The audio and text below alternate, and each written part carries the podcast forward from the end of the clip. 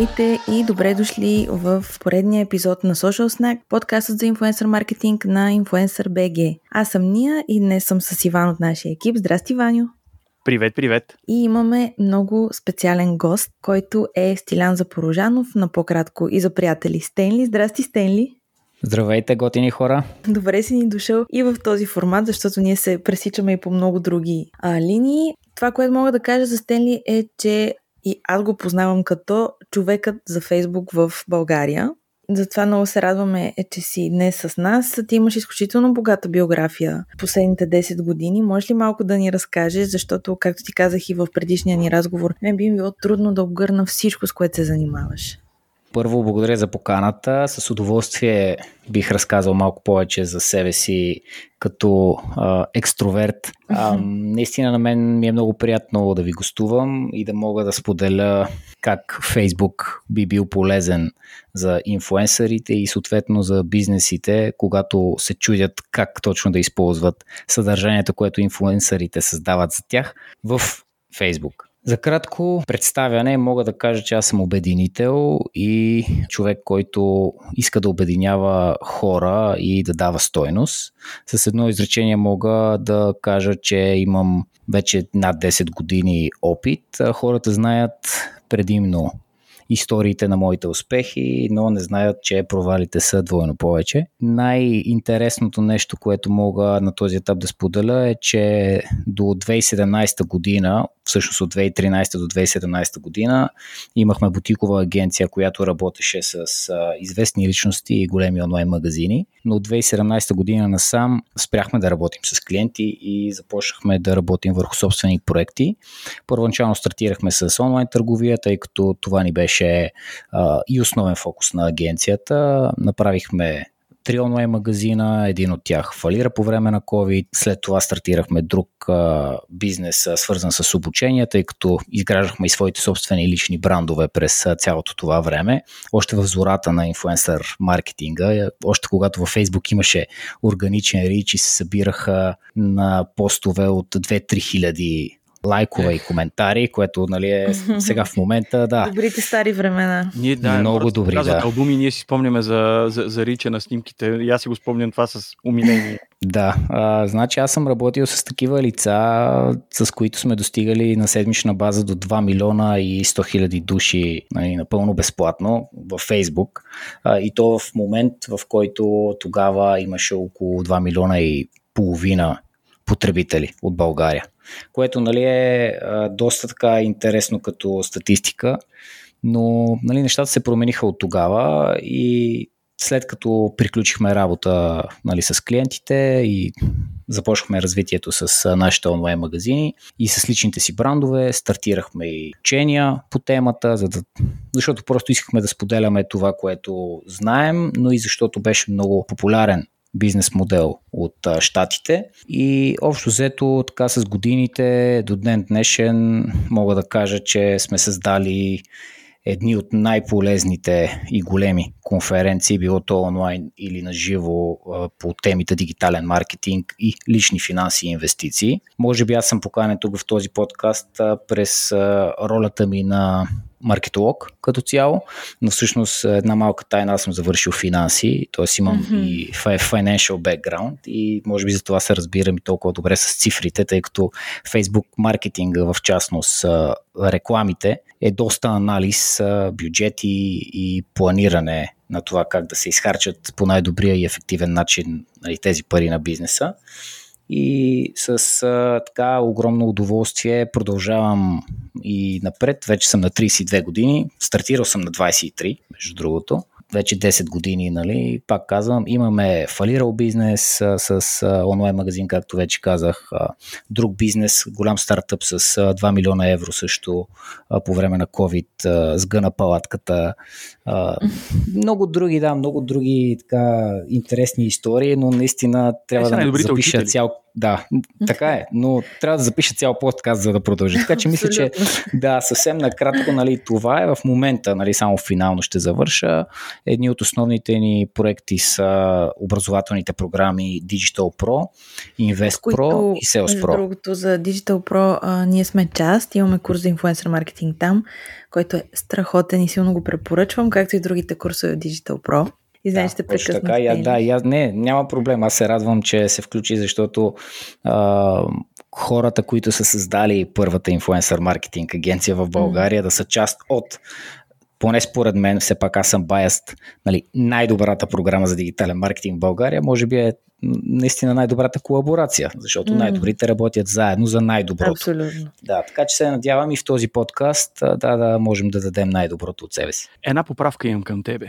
А, ти си поканен в този подкаст, на първо място, защото много те харесваме и а, смятаме, че, че имаш изключително много знания, които би било прекрасно да споделим с хората, които ни слушат. И на второ място, защото най-накрая няма да съм сам в моята битка, в която, да, абсолютно не мисля да падам сам. А, това е една битка, която се води от началото на съществуването на агенцията. Аз като един borderline Generation X millennial, по-скоро от към Generation X частта, и като един бумър по душа, даже не бейби, ми направо цял бумър.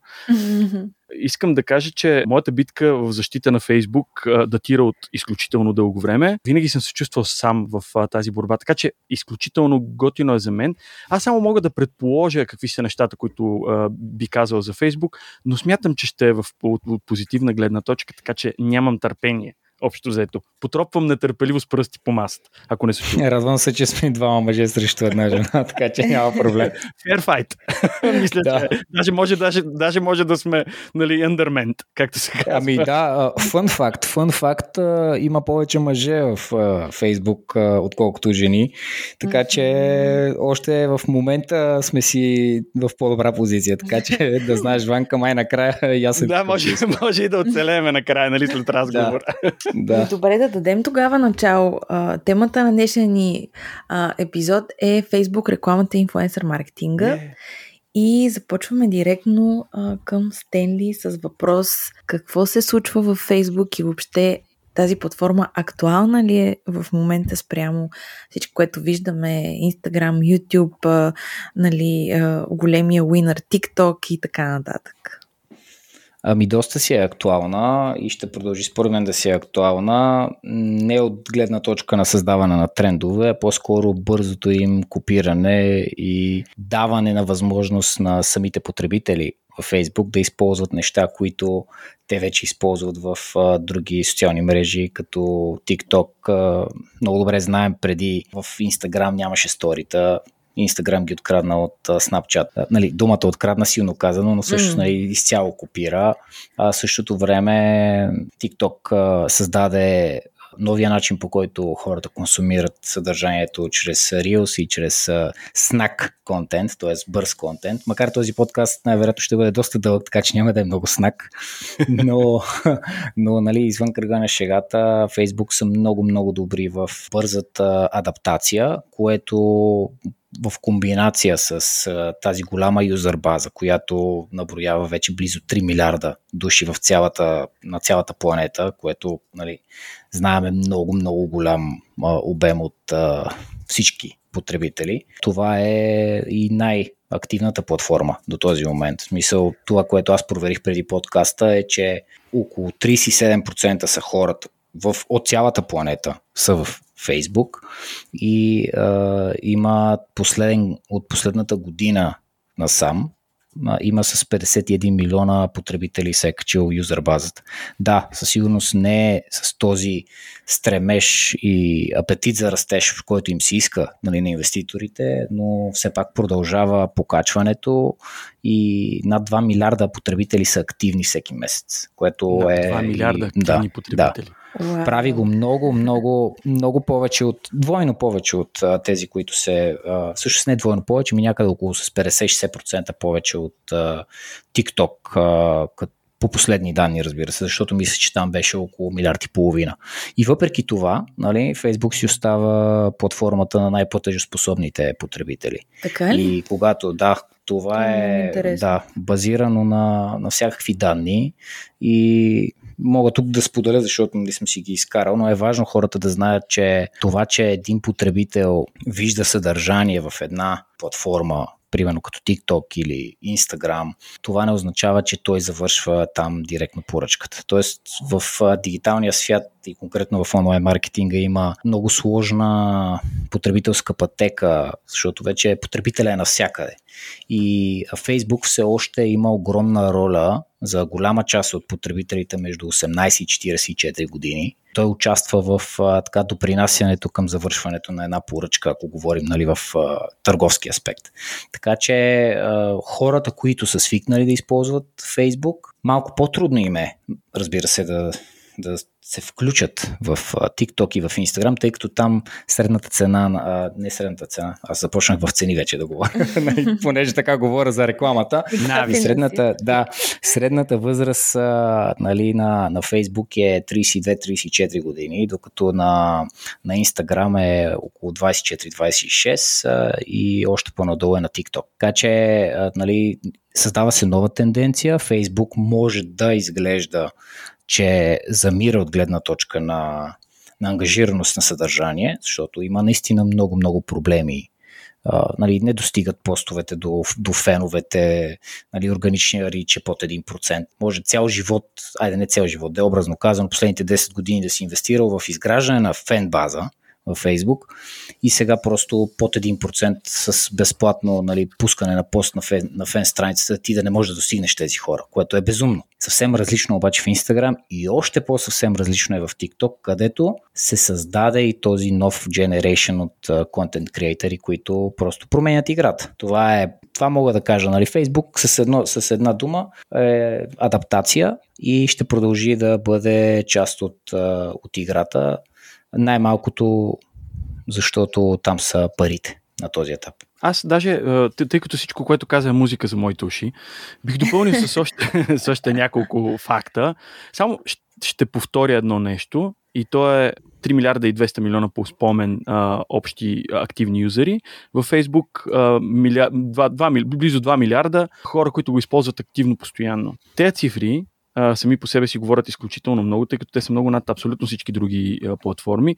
Но нещо, което е супер интересно е демографията на хората вътре. Ти спомена нещо, че Facebook е платформата с най-голям процент от платежоспособните хора в света и това е абсолютен факт и не трябва въобще да ни очудва, тъй като като цяло, особено в развития свят, общо взето, за най-голямо съжаление, остаряваме.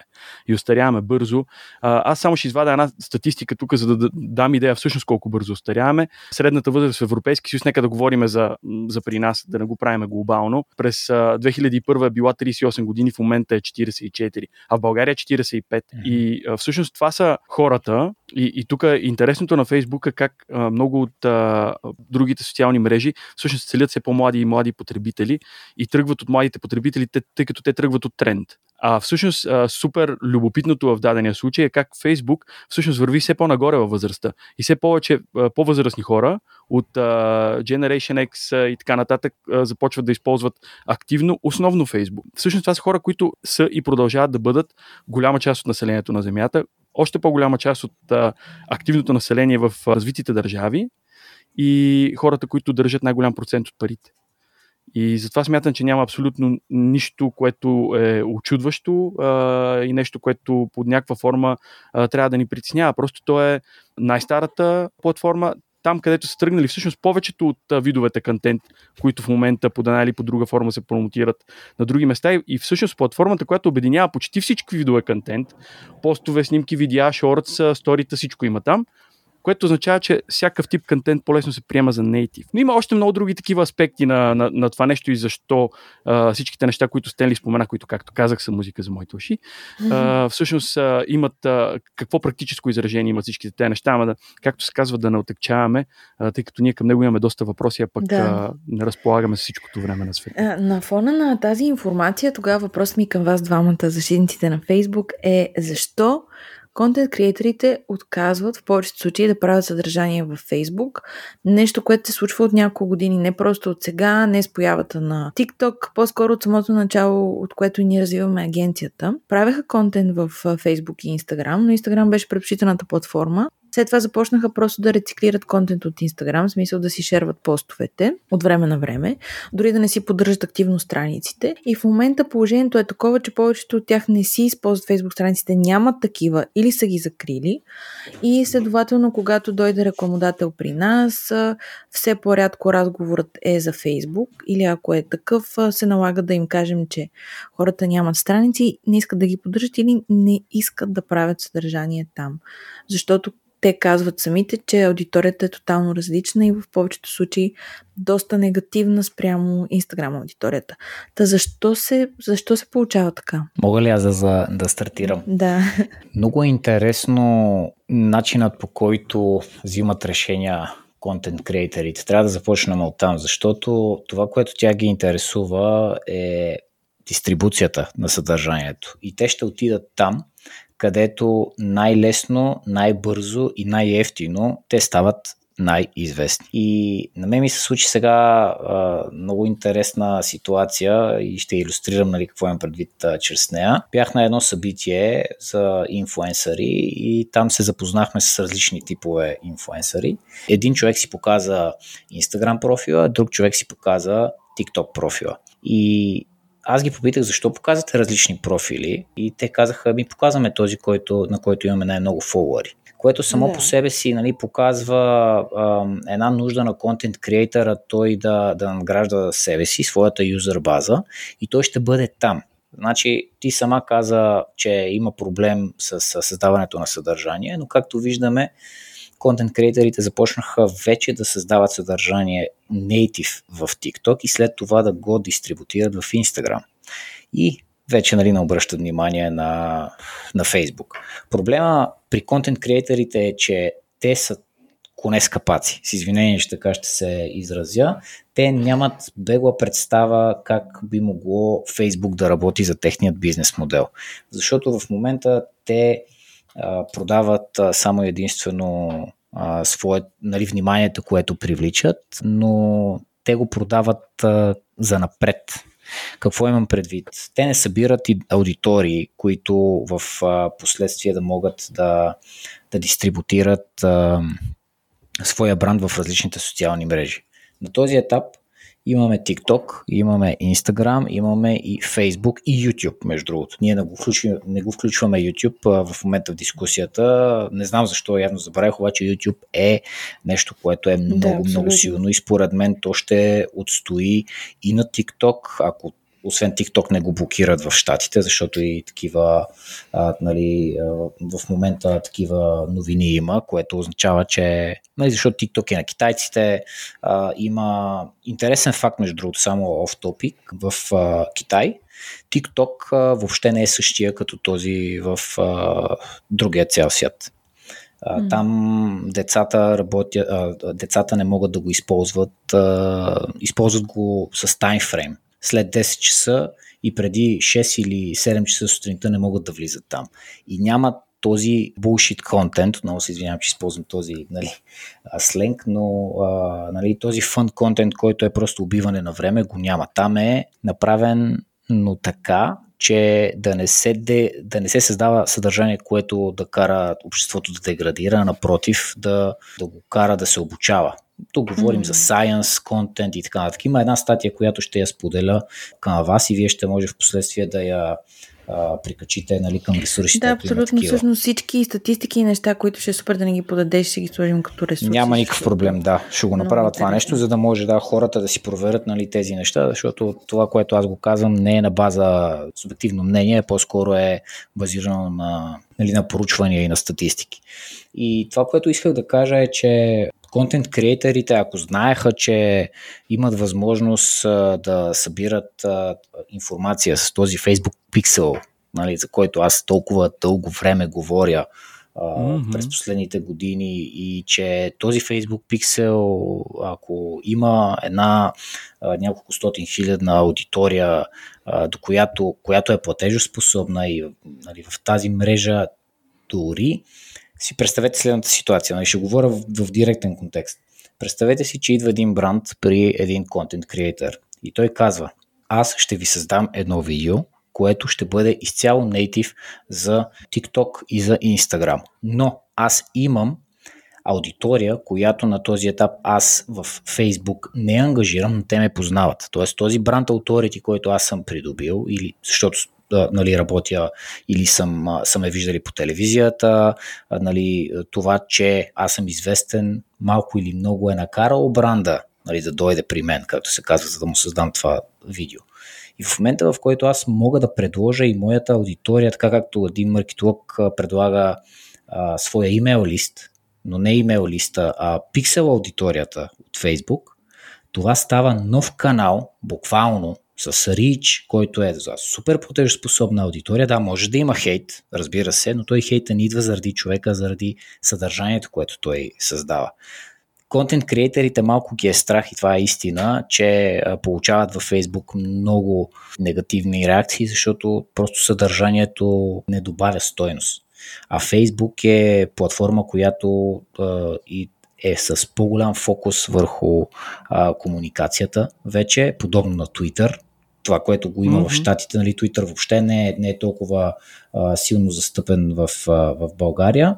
Българския Facebook а, има поведението на Twitter. Там във Facebook са еродираните хора, в, а, разбира се, има и другият нали, тип контингент хора, но а, най-вече се случват дискусии в а, тези бизнес инфуенсери, ако мога така да го нарека, защото наистина няма бизнес инфуенсери в, в България. Аз в Instagram бизнес инфуенсър не следвам.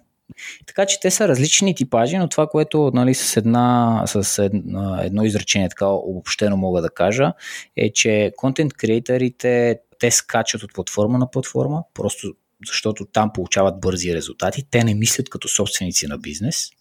И това им е проблема. Ако един контент креатор се научи как да оперира като собственик на бизнес, тогава ще знае как да използва всичките ресурси, и защо е важно той да, да инвестира в, в различните мрежи и да създава нали, различно съдържание спрямо таргет аудиторията там. Както всъщност ние обучаваме и в нашите образователни програми, както вие всъщност обучавате и вашите клиенти, когато дойдат нали, при вас на консултация и вие ги насочвате кой е правилният контент креатор за тях.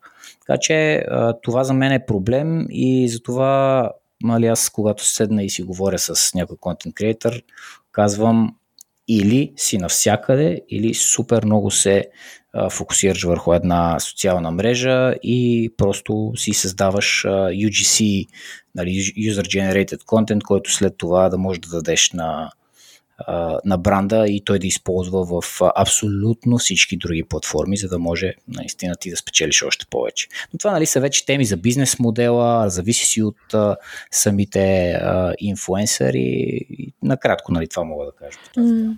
Аз като директен отговор на въпросите, тъй като беше към двамата, на първо място бих споделил това, което Стенли каза, органичния рич във Facebook е много по-малък, съответно много по-трудно за контент креаторите да стигат до повече хора в в платформата. Тук обаче на мен е по-ми интересна частта с критичното мислене на, като цяло на хората, които са в платформата и факта, че определено след една възраст хората са по-критични към всичко, което четат, всичко, което виждат да. и го приемат по по-различен начин, отколкото а, по-младото поколение, което не е задължително да е лошо то има лошо изражение от гледна точка на това, че то малък процент от хора, които подхождат негативно, всъщност са най-волкал нали, и, е най-вероятно да пишат под някаква такава тема.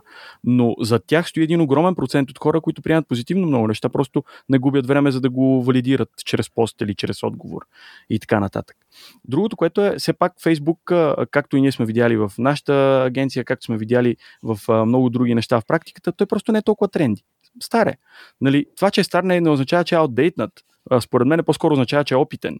Но а, не, не е тренди по същия начин, по който може да е TikTok, по същия начин, по който беше Instagram, между другото, който в а, зората си беше наистина нещо, което нали, даваше красота и, и създаваше да, наистина красив а, контент и хората го виждаха по един по някакси да го кажем по-благороден начин и не толкова до голяма степен свързан с пари, економика и прочее и прочее. Нещото също, което стои отзад за психологията на Фейсбук, което е изключително интересно, е, че аз абсолютно съм съгласен, че заедно с Twitter това е мрежата, където хората могат да изразяват позиции. Тоест, ако а, тръгнем, ако изходим от факта, че е най-лесно да симпатизираш на даден контент креатор, ако наистина го познаваш, то един голям аспект от живота на този контент креатор са позициите решенията, нали, които взима, които взема и, и прочее и прочее. И е много често срещано именно тези хора, които имат най-солидни позиции, да ги изразяват там или в Twitter. Просто Twitter не е толкова популярен при нас, колкото е, е Facebook. Но отделно от това има нещо, което Facebook има и нещо, което го имат много малко други места и то е комьюнититата вътре в него. Нали, тук да. говорим за групите които са невероятен инструмент и то не е инструмент от миналото, а инструмент, който те първо ще добива все по-голяма сила. Тъй като комьюнитите са местата, които фокусират интересите на хората и правят по-лесно филтрирането на информация, която ни залива буквално до момент, в който за много хора е overwhelming и трудно я филтрират. И по тази причина голяма част от хората търсят комьюнитите, които са сходни интереси на техните и е много по, са много по-склонни да им се доверят отколкото на други места. Искам да ви кажа, че в голяма част от групите, които са а, строго а, и ясно таргетирани, нали, не група iPhone, примерно, нали, или обичам България, говоря за някакви специализирани групи, примерно аудиотехника или нещо е такова, негативизма е много по-малък процентно. А, така че а, аз а, тук, абсолютно в отговор а, на въпросите за мен е ясно защо контент креаторите не избират Facebook. Той е по-труден и а, има много повече фасети а, и много повече аспекти. И е по-трудно да си, да си успешен в него. А, от една страна заради условието, че трудно стигаш до много хора, просто защото ти трябват повече пари. Но все пак, от друга страна, това, което каза Стенли, между другото, е гениално, за което съм благодарен. То е, е платформата, която има най-добрите аналитики от, е, от всички социални мрежи, най-добрите метрики и дава най-много инструменти, за да можеш да достигнеш повече хора тогава, когато ти трябват. А при колаборация с бранд ние знаем често, че брандовете искат буст и искат а, някакъв тип вложение, примерно в дадена колаборация, или нямат против да го направят. И а, Facebook всъщност е място, което най-бързо би довело до определени резултати, позитивни и би довело до, най-добра, до най-добър рой, до най-добра възвръщаемост на първоначалната инвестиция, когато се използва правилно. Когато говорим за, за възможностите от гледна точка нали, на, на реклама, Facebook пуснаха възможност вече контент креаторите да могат да си създават, то не само контент креаторите, ами като цяло бизнес профилите в Instagram, да могат да си създадат аудитория от техните фенове. И след това има една функционалност, която се нарича Lookalike аудитория, която lookalike, да, която lookalike аудитория дава възможност на контент креатора да, да я шерне, примерно, на бизнеса и да каже, ето виж, това, че аз съм ангажирал примерно 100 000 човека в Instagram, но не създавам съдържание в Facebook, това не означава, че ти не можеш да достъпиш същите тези хора, които са ми в Instagram, но и в Facebook, защото пак казвам, нали, потребителската пътека е много комплексна и ако искаме, всъщност има детайлна статистика, че над 6 пъти това Фейсбук го казват, на един техен workshop бях преди COVID. Разбира се, това може да се е и увеличило вече, защото шума в социалните мрежи е по-голям, но тогава казваха, че над 6 пъти е нужно един човек да види реклама на бранд или различни реклами, за да може това да инспирира действия в него. Което означава, че ако наистина инфуенсъра иска под някаква форма да даде истинския буст на своя на бизнеса, с който работи, всъщност заедно да използват всички тези технически възможности от страна на Фейсбук, защото едновременно ще могат да се достигнат същите фенове в Фейсбук, ако са там, но едновременно ако се направи тази lookalike аудитория, ще има възможност да се достъпят от бранда нови хора, които имат сходна характеристика с вече а, нали, а, феновете на, на инфуенсъра в Инстаграм, което е, пак казвам, не само от гледна точка на тракинг, защото и това е цяла друга тема, нали, колко инфуенсърите са, а, така, помагат а, за завършването на поръчки или на конкретната цел, нали, която е различна от бранда awareness за самия бизнес. Аз мога да говоря много по тази тема, но наистина, ако а, вие, примерно като агенция, а, а, светнете нали, контент креаторите, че те могат да предложат това като пред, нали, оферта на бизнесите, изведнъж рича не е само до Instagram или до TikTok, той става и във Facebook. И с едно и също съдържание, което е UGC, нали, или с поста, който е, а, нали, а, дали ще е 1000 на 1000 или там, който е за, за самата платформа, дали ще е Reels, отново чрез Facebook рекламата ще може да се направи едно специфично таргетиране към точните хора и да се преценява дали има реална ефективност от работата с този инфлуенсър. И тъй като Стенли ми подложи добре, Ейте, че и аз имам да кажа. Ето, работим в екип. работим в екип. Да, работим добре, точно така. А, да. Само за сравнение, а, в YouTube а, съдържанието, което а, на практика прекъсва видеа, нали, рекламите, които виждаш, които а, са по време на видеята, YouTube съветват да не са повече от 4 или, нали, 4 или 5 интеракции с даден юзер, което а, е значително по-малко и в същото време показва, че във Facebook хората са по мал... въпреки че са много натоварени от реклами, всъщност по-малко ги дразнят, тъй като са свикнали да ги виждат и не им прекъсват някакъв определен контент, а нали, върват на дженерик на да. стената, което да. а, създава а, повече предпоставки за това да видят повече пъти дадено нещо, преди да започнат да ги дразни, да спрат да го виждат или просто да кажат, че не искат да виждат нали, този тип а, кампании и така нататък, а, което е също един допълнително полезен инструмент, то аспект, не точно инструмент, аспект на, на спецификата на различните социални мрежи, мрежи, който както може да бъде третиран за негативен, тъй като Фейсбук е пълен с реклама, така може да се каже, че рекламата не е чак толкова натрапчива, колкото в някои от другите mm. социални мрежи. Тук влизам да отворя едно голямо но, защото въпреки добрите цифри, които потенциално може да дава Фейсбук, опцията за реклами, което е нещо, ако имаме време, ще навлезем по-дълбоко в него. Самата Фейсбук реклама. Основен въпрос за контент креаторите е следния. Контента. И проблема с Фейсбук е какъв контент правиш там. Защото мога да ви кажа от ам, разговорите с наши инфуенсъри, че всъщност статистиките не са никак лоши.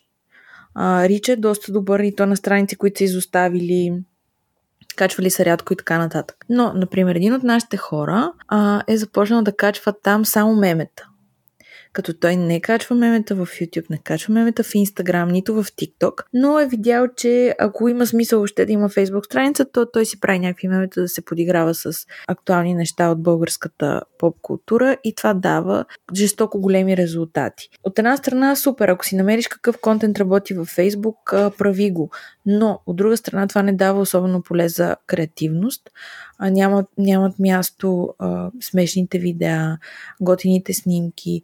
Общо взето това, което и Стенли каза, Фейсбук се превръща в един вид Twitter, т.е.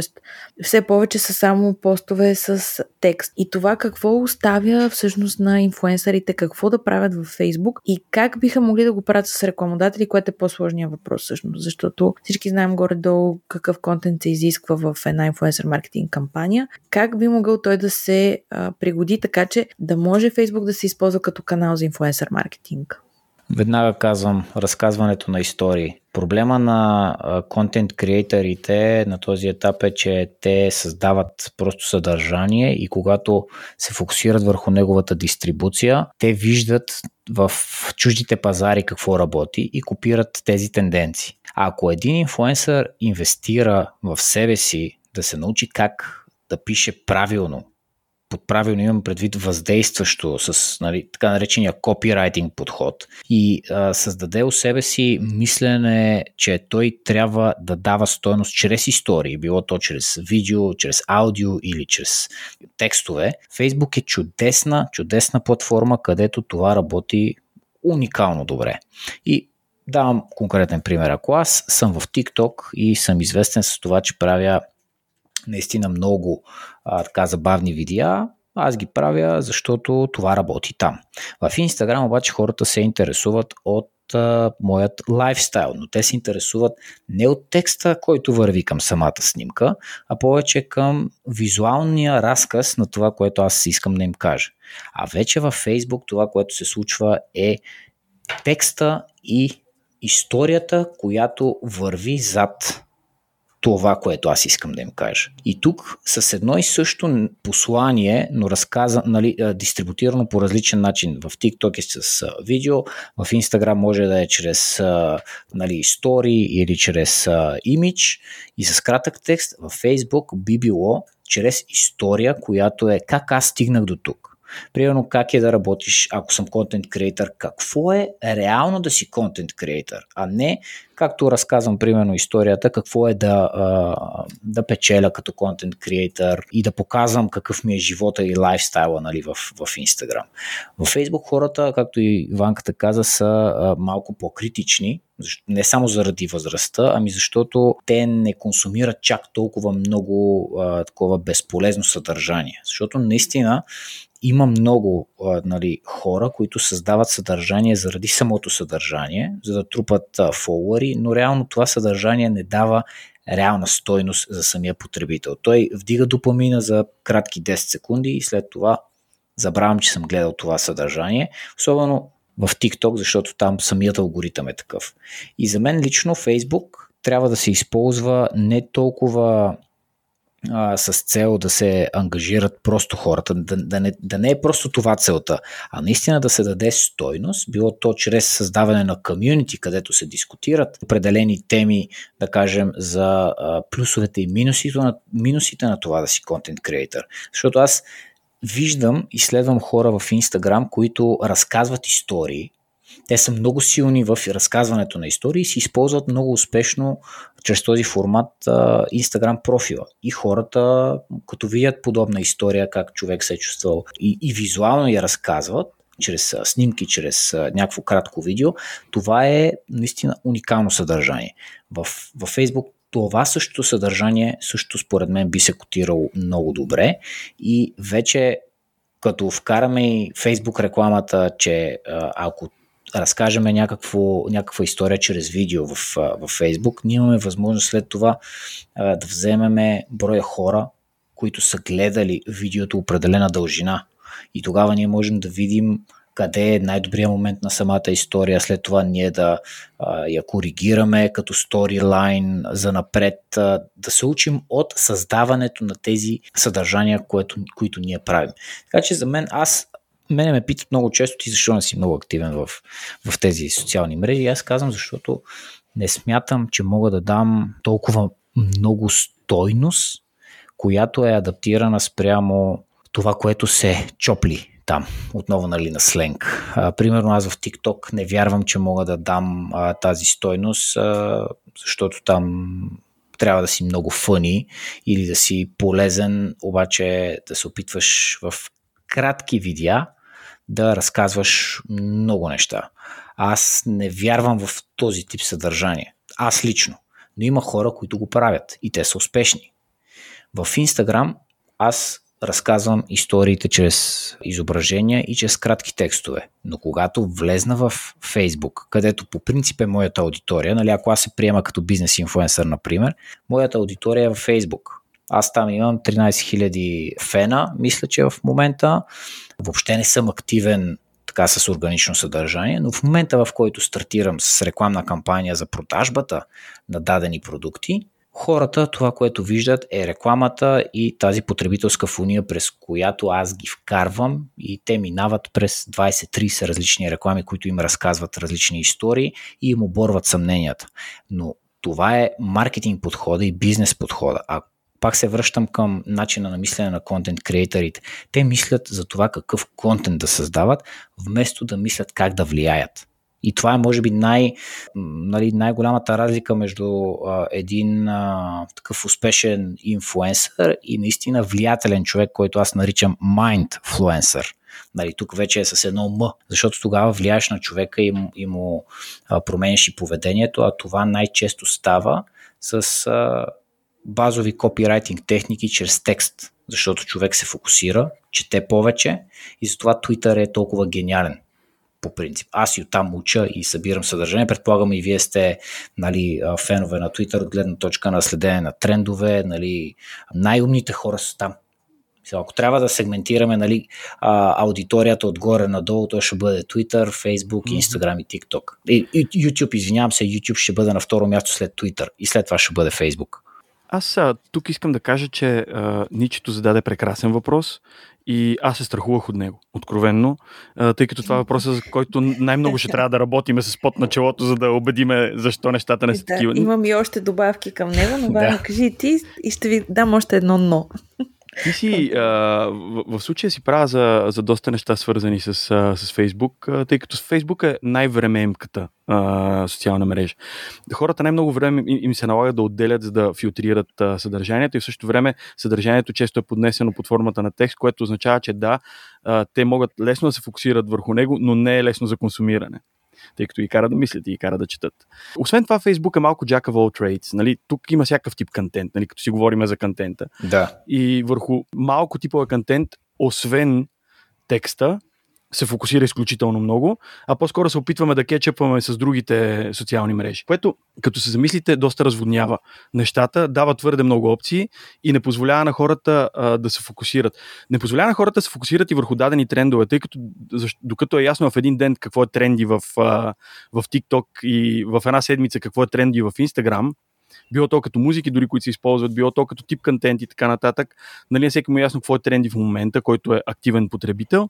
В Фейсбук от всичко е тренди по-малко. Нали. Общо взето всичките те неща някак си преливат и, и към Фейсбук, обаче не са точно заложени. Общо взето върват много трендове на база на възрастовите а, влечения, нали, интереси и така нататък на, на, на аудиторията, което размива доста нещата и ги прави по-трудни. И като го комбинираме цялото това нещо с 101% органик рич и нещата стават съвсем съвсем трудни. Това не означава обаче, че, а, че не могат да бъдат ефективни и особено когато става въпрос за по-сериозен тип контент или за някакъв, а, за някакъв тип контент, който а, искаш хората да, да, да мислят върху него, за история, която искаш да разкажеш не само визуално, чрез снимки и така нататък, искаш да добавиш нещо към цялото това нещо, което да, да, да го добавиш като персона, да дадеш по-човешки облик на лицето ти, нещата започват да са такива, че да имаш нужда до някаква степен от, от Facebook. Това е особено валидно за контент креаторите, които апилват към една публика, която вече е малко по-застаряваща.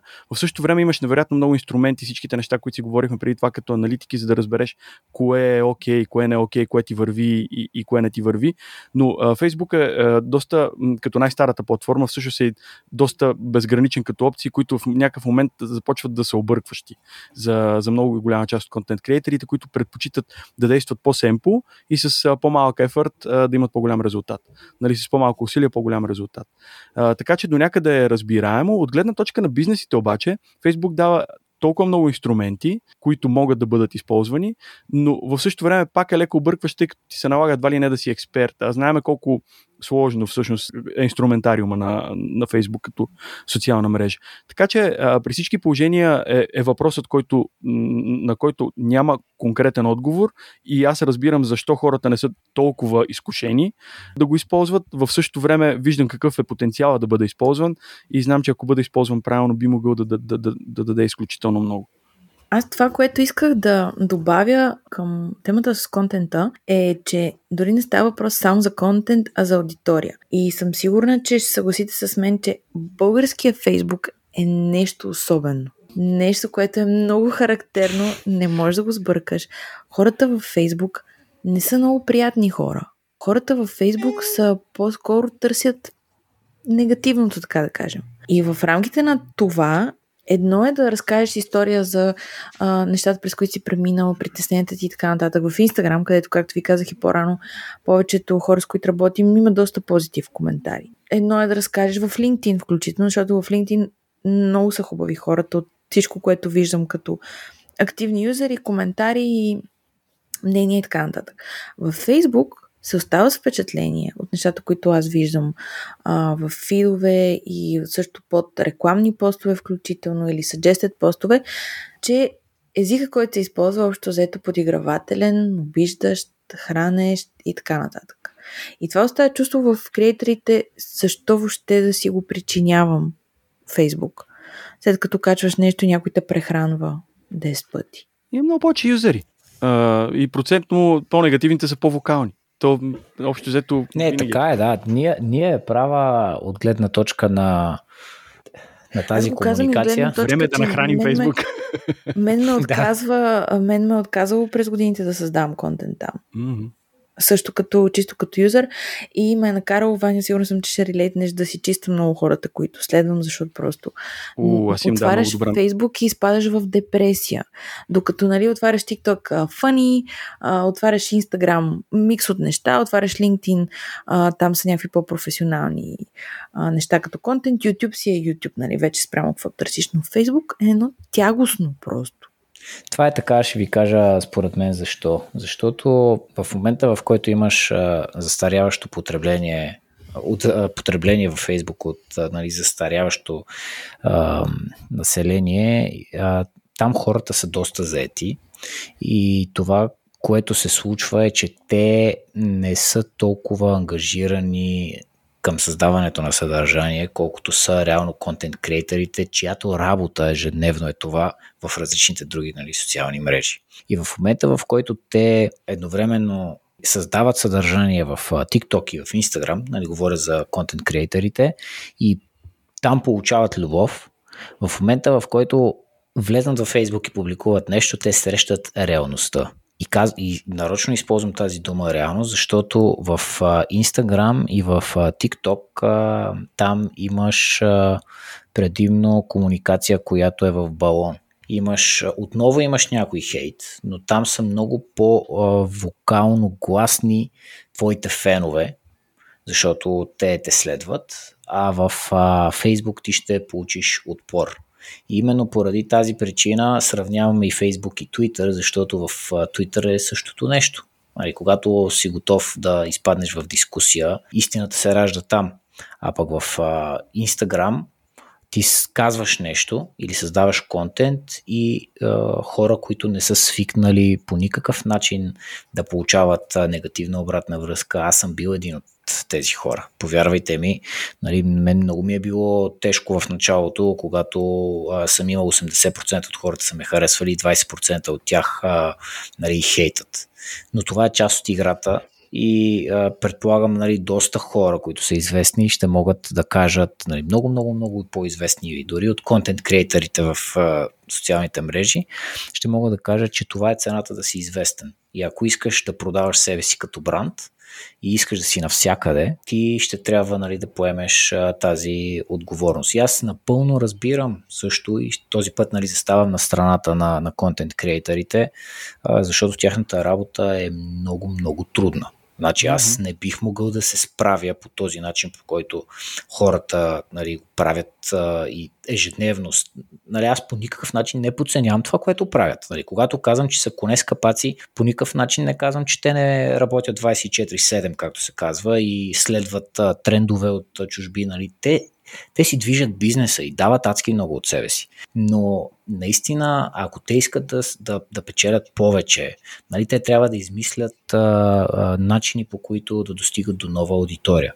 А рано или късно ти като собственик на бизнес или като известна личност, контент креатор, който в началото стартира, то си има една графика в маркетинга, която нали, показва имаш early adoptери, нали, хората, които много ти се кефат в началото, след това имаш хора, които не, в смисъл, готин си. Нали. Казват ти, че си готин, ама нали, сега няма да купа нещо от тебе или не ти вярвам все още толкова. И след това още по-голем, нали, ако искаш да стигаш до повече аудитория, тогава вече мнението за теб се размива и ти трябва да създаваш още по-силни истории, още повече да пазиш а, своя бранд и генерално идентичността ти като човек, защото колкото по-известен ставаш, ти толкова повече размиваш а, това кой си. Нали, ако го погледнем и на, на философско ниво, защото ако ти станеш а, трендсетъра на дадена индустрия и изведнъж а, нали, ти секне креативността, какво правим тогава? Бизнесът ти спира. И изведнъж, нали, контент креаторите, те не случайно се казват контент креатори. В момента, в който спреш да креатваш, не знам какво си. И това визирам, когато е нали, нали, коне с капаци, а когато го визирам за тяхната работа, за това, че наистина много дават от себе си, нали, hands-on, както се казва, направо са уникални. Аз адски много се възхищавам на много хора, че са толкова постоянни, защото и аз ги следя. И си задавам въпроса, човек, аз работя и аз толкова много, али имам семейство, имам всичко, което съм си мечтал и въпреки това нямам тази мотивация да правя това, което хората правят. То до някъде е свързано и с ДНК-то на самата социална мрежа, тъй като а, нали, Фейсбук до голяма степен а, стартира като място, където хората да свързват с а, приятели. То затова, нали, докато в Инстаграм е по, по-различно, нали, там ти следваш хора. В, в, в, в Фейсбук в началото имаш опция нали, да, да имаш приятели и тя е лимитирана до 5000. Ако не се лъжа, мисля, че бяха толкова по-настоящем. След което ти трябва да превърнеш профила си в public figure което само по себе си е доста различна концепция. В последствие Facebook дадох опцията, разбира се, да разбира се и да фоловаш нали, някакви хора, но то беше опит до някъде да се копира успешен модел от Instagram. И отново опираме до факта, че е малко Jack of all, of all trades, като никъде обаче не е толкова силен, колкото в сторителинга чрез думи отново казвам а, и, и смятам, че в Фейсбук най-вокални са хората, които а, имат нещо негативно, което да кажат, което създава впечатлението, че основно има негативизъм там. Всъщност не е така. Ако имаш една добра хигиена, каквато аз съм си само наложил да си правя на това, което виждам и което чета, тъй като при мен Facebook определено най-използваната платформа. В един момент става така, че започваш да виждаш неща, които ти харесват повече. Има и доста опции, които самия Facebook ти дава като инструменти, какво можеш да виждаш и какво не можеш да виждаш. В един момент започваш да, да, да виждаш много а, позитиви, особено в комьюнитите, както казах преди малко, тъй като те за мен са най- една от най-големите сили на, на тази платформа, но е на 100% правилно, че на пръв поглед изглежда точно точно така. И за най-голямо съжаление това отблъсква много хора, които потенциално биха могли да дадат много на цялото комьюнити от интереси, които обединяват чрез персоната си. И наистина съжалявам, че няма повече контент креатори в, в Facebook, но от друга страна, както казахме, абсолютно го, го разбирам и го оценявам като факт и до тук ще свърша с храната. Тъй като ето сега, сега цапам метеното там, където нали, от последния един час говорехме колко е добър. Добре, все пак с а, поглед към бъдещето и потенциалните възможности, тъй като а, Стенли доста пъти спомена възможностите на Фейсбук от към а, ричи статистики като цяло и въобще самата Фейсбук реклама. Тоест, ако говорим за един идеален свят, в който имаме контент креатор, който прави съдържание в Фейсбук и си има изградена аудитория, която се радва на това съдържание, реално какъв би бил оптималният модел да съществуват заедно Facebook рекламата и инфуенсър маркетинга, което всъщност е и темата на нашия епизод. Един контент креатор не е нужно да създава специално съдържание за Facebook, за да може да използва другите си ресурси, които вече е създал и отново да е успешен. Ако той създава съдържание, което е за TikTok и за Instagram, той отново може да го репозиционира, но просто през друг формат, както вече аз казах, нали, чрез сторителинг. В момента, в който се а, публикува това нещо в а, във Фейсбук вече органично, нали, няколко пъти споменахме, че самия контент креатор няма да достигне до, до хората безплатно.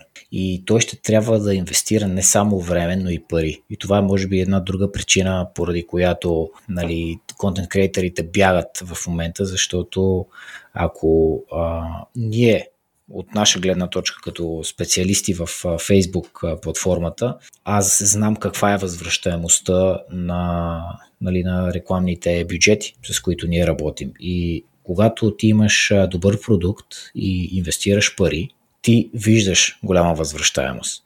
В момента, в който контент креатора види себе си като продукт, т.е. неговата личност и започне да инвестира и пари за да достигне до нова аудитория, както инвестира в ходенето на определени места, а как нали, за да може да снима и да създава контент на, на различни места, за да е интересен, така както инвестира в а, технология, нали, като нова камера, нали, подкаст, а, техника и така нататък. Трябва контент креатора също и част от печалбата да я заделя за най-голямата социална мрежа и да достига до тези хора.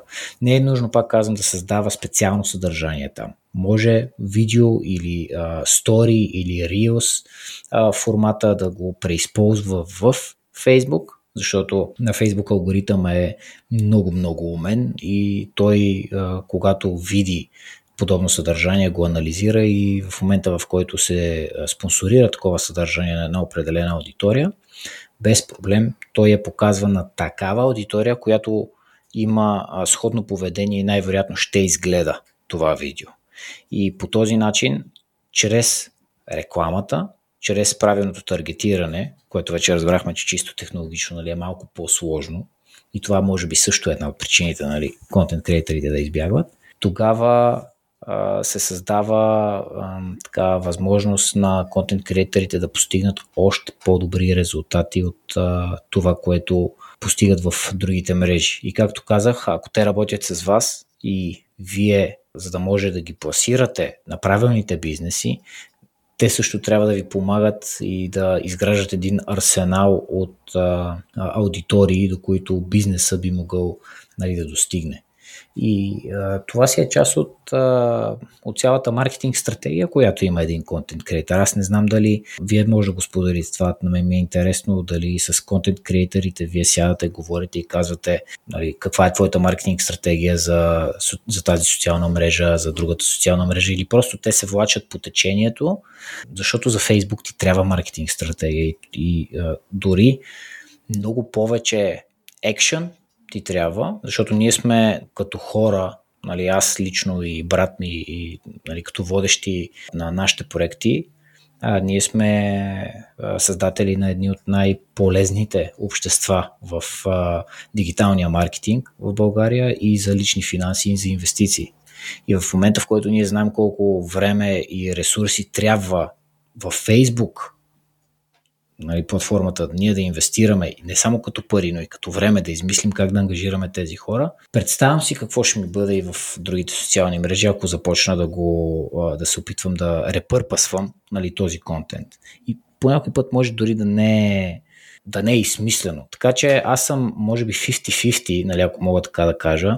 50-50 съм за това дали контент креаторите дори трябва да участват в, в Facebook, ако това не е част от тяхната маркетинг стратегия и те не са готови да, да, нали, да, да инвестират в развитието си на, на личния си бранд пред една аудитория, която е малко по-критична и има шанс да ги оцели нали, по слабото им място, защото просто в другите платформи те живеят в бъбъл. Разбира се, това е моето лично мнение. А когато говорим за конкретно рекламата и а, нали, създаването на съдържание, аз лично, ако съм инфуенсър, който работи с вас, с вас бих направил следното. Идва бизнеса при мен, аз създавам UGC контент, който е базиран, нали, примерно видеореклама или стори, нали, зависимост от формата, с който се разберем.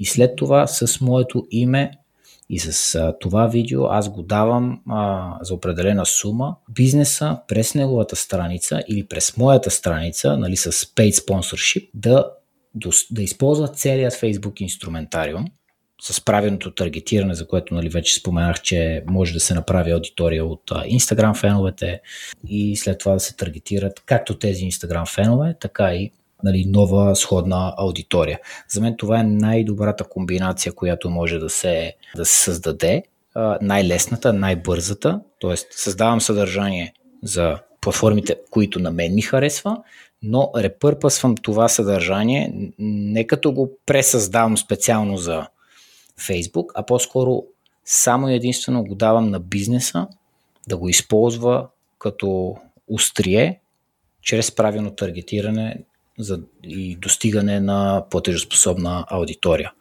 Факт е, че ще има нужда от модерация заради този хейт, за който си говорихме до този момент, но а, това е най-лин стратегията, която аз мога да, да дам. А, и ако знаете какви метрики, аз нали, споделих, че може да се гледа а, статистика за това колко хора а, гледат а, до 3 секунди видеото, а, тъй като нали, това са най-важните секунди в една видеореклама.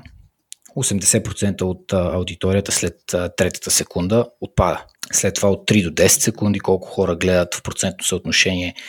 И един контент креатор, ако използва тази стратегия и използва парите, има предвид, дава възможност на бизнеса да използва своите пари, за да може да достига до правилна аудитория и след това той има, самия контент креатор има достъп до тази статистика, колко хора са гледали, той самия може да се обучи и да види къде са дупките в неговото стори което той е направил като съдържание. Защото повечето бизнеси, които създават сами за себе си видеореклами, те това гледат. Гледат къде отпадат хората и след това пренаписват историята, презаписват определени нали, видеа, правят различни сцени и след това оптимизират видеото, за да може накрая тази видеореклама наистина да докара много добри а, нали, резултати.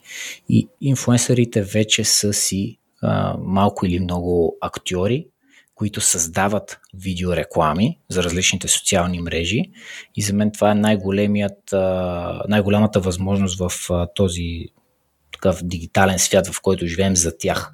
Те да станат индивидуални мини агенции, ако мога така да се изразя, за създаване на UGC съдържание и да си споделят или лицензират или дават под найем на бизнесите тяхната аудитория не само фолуари, нали, както пускам пост и самия пост го виждат абсолютно всички мои фолуари, нали, органично, ами напротив, случва се сделка, която е инвестирайте тези пари, първо платете ми да ви споделя моята аудитория, която Facebook Pixel е събрал и Instagram Pixel е събрал, за да може да удариме същата тази аудитория от различни ъгли, базирайки се на това, че Facebook, Instagram казват, нали, Мета казват, че горе-долу 6 пъти трябва човек да види реклама, ние трябва да ги ударим си. И почваме да мислиме като маркетинг менеджери, ако мога така да се изразя, нали, с, едно финално, с едно финално изречение, контент креатор, ако започне да мисли като маркетинг менеджер и започне да споделя своите ресурси, за които толкова дълго време е работил, той ще може да изкарва повече. Това е страхотно и ако бях адвокат в Америка, ще да кажа rest my case, нали, на този етап вече от разговора и нямаше да повдигам абсолютно отново въпроса доколко е, Facebook е ефективен. Определено е най-трудната платформа, определено знаеме защо хората изпитват съмнения да я използват.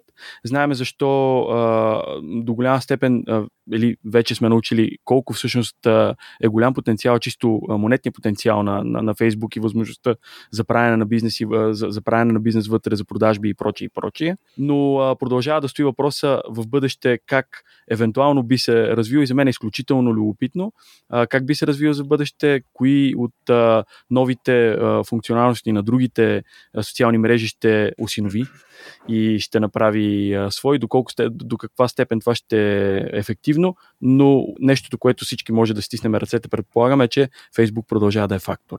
Да, аз а, няма Абсолютно. как да кажа, да, няма как да кажа друго. Просто ако аз трябва да консултирам някой а, нали, контент креатор, и съответно той не иска по никакъв начин да се ангажира с създаване нали, на съдържание специално във Facebook. Ще го посъветвам това, което казах преди малко, а пък вече от гледна точка на бъдещето, нали, както Иванката поде тази тема, ами Facebook ще продължава да си копира според мен, защото поведението на, на хората, на тези 3 милиарда човека много трудно се мени защото те вече са си голям бехемот. Нали, смисъл, бехемот кораб, е точно който, правилната дума, да. да.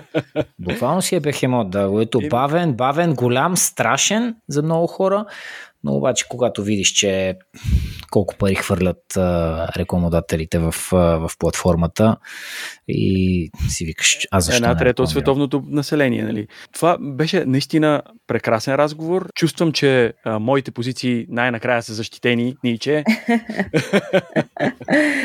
а, аз само ще добавя едно нещо финално, което си мисля от всичко, което чух от вас двамата, е, че а, може би, както стоят нещата в момента, не е въпроса дали инфуенсърите искат да правят съдържание в Facebook, а всъщност Facebook няма нужда от инфуенсърите на този етап, защото е успял да направи така, че всеки човек да си има неговото комюнити и да си, да стига до хората, всеки човек да си инфуенсър за неговата си общност, която гради. На този етап няма а, обща нужда, така да кажа. В класическия смисъл на. Точно така. Значи по-добре. Да, по-добре не мога да го кажа и аз така. Но пък има много, много други опции и варианти и за, а, как ти каза, за UGC контент и за реклами, които да съпътстват инфуенсър маркетинг кампаниите. Потенциал на Инстаграм си стои, защото все пак, нали, както знаем, Инстаграм е на мета Mm-hmm. И нещата могат да бъдат много добре обвързани и да има реклама и там. Така че има път. Има mm-hmm. път със сигурност. Просто не е същия като на другите места. Точно така и може би е по-роки, нали, по-каменист да. до някъде този път. Аз, аз знаете ли какво предлагам за, за финал на този разговор? Да си бием една среща след 3 години и да, си, да, си, да, да проведеме същия този разговор. Отново би било страшно интересно, тъй като тенденциите много бързо се менят, Фейсбук изключително добре успяват да ги копират. Може би с леко закъснение, но всичко в крайна сметка се приземява и там. А, така че би било много интересно как този разговор би изглеждал след а, 3 години и какво би се случило с тази една трета от световното население, която в момента използва, само хубави неща, надявам се, която в момента използва, из, използва Facebook и чисто монетното изражение. Как би изглеждал след 3 години тази платформа? Пред, предлагам да е дейт след 3 години, какво ще кажете? Абсолютно. Аз съм за. Ако Стенли е. Тук много зависи дали Фейсбук ще е жив тогава, защото аз няма да има какво да защита иначе. Охо. Минорни ноти за край. се, Е, не може сега тук вие да дигате, аз нали, цял подкаст тук хейта, нали, Разбира се, надявам се, да, надявам се, разбира се, че съм за една такава среща. Надявам се хората, които ще чуят а, този разговор, нали, въобще да не си мислят, че а, съм против а, нали, инфуенсърите. Нали, това е много важно да кажа. А да разберат, че това, което аз а, се опитах да кажа през а, целият този разговор, е повече, че Фейсбук има място в а, офертите на контент креаторите и че те могат да изкарат повече пари от нещата, с които дори в момента правят. Само единствено запознавайки се с две-три чисто технически функционалности, за които вие също може да им разкажете, защото вие сте много наясно и в момента в който се инвестира малко поглед, малко пари или малко време и фокус в това да използваме Facebook в цялата маркетингова стратегия. Изведнъж, примерно, един пост а, може да не струва 500 хиляда лева, ами когато се вкара и малко реклама, и малко друга аудитория, тогава вече нещата стават малко по-скъпички, съответно. Mm-hmm. И, а, нали, в крайна сметка на Сметка на това си приема за компаниите да. става по-добър, така че... Ами, а, ние ако тръгнем да говорим за това къде а, си прехвърлят и бизнесите, нали, бюджетите, аз тук имам много нали, готина информация тема на друг значи, разговор. Да, да така да че... Да се изчерпваме нали, на куп. Не, отива в YouTube и в Instagram. Мисъл, истината е това, нали, TV, примерно TV рекламите отиват в YouTube, Instagram и TikTok. И, в, и разбира се, в Facebook също. За контент креаторите е една много хубава ера и поздравявам абсолютно всички, които са стартирали още в началото и са хванали тази вълна. И така благородно им завиждам, макар нали, аз да съм си много добре също. Нали?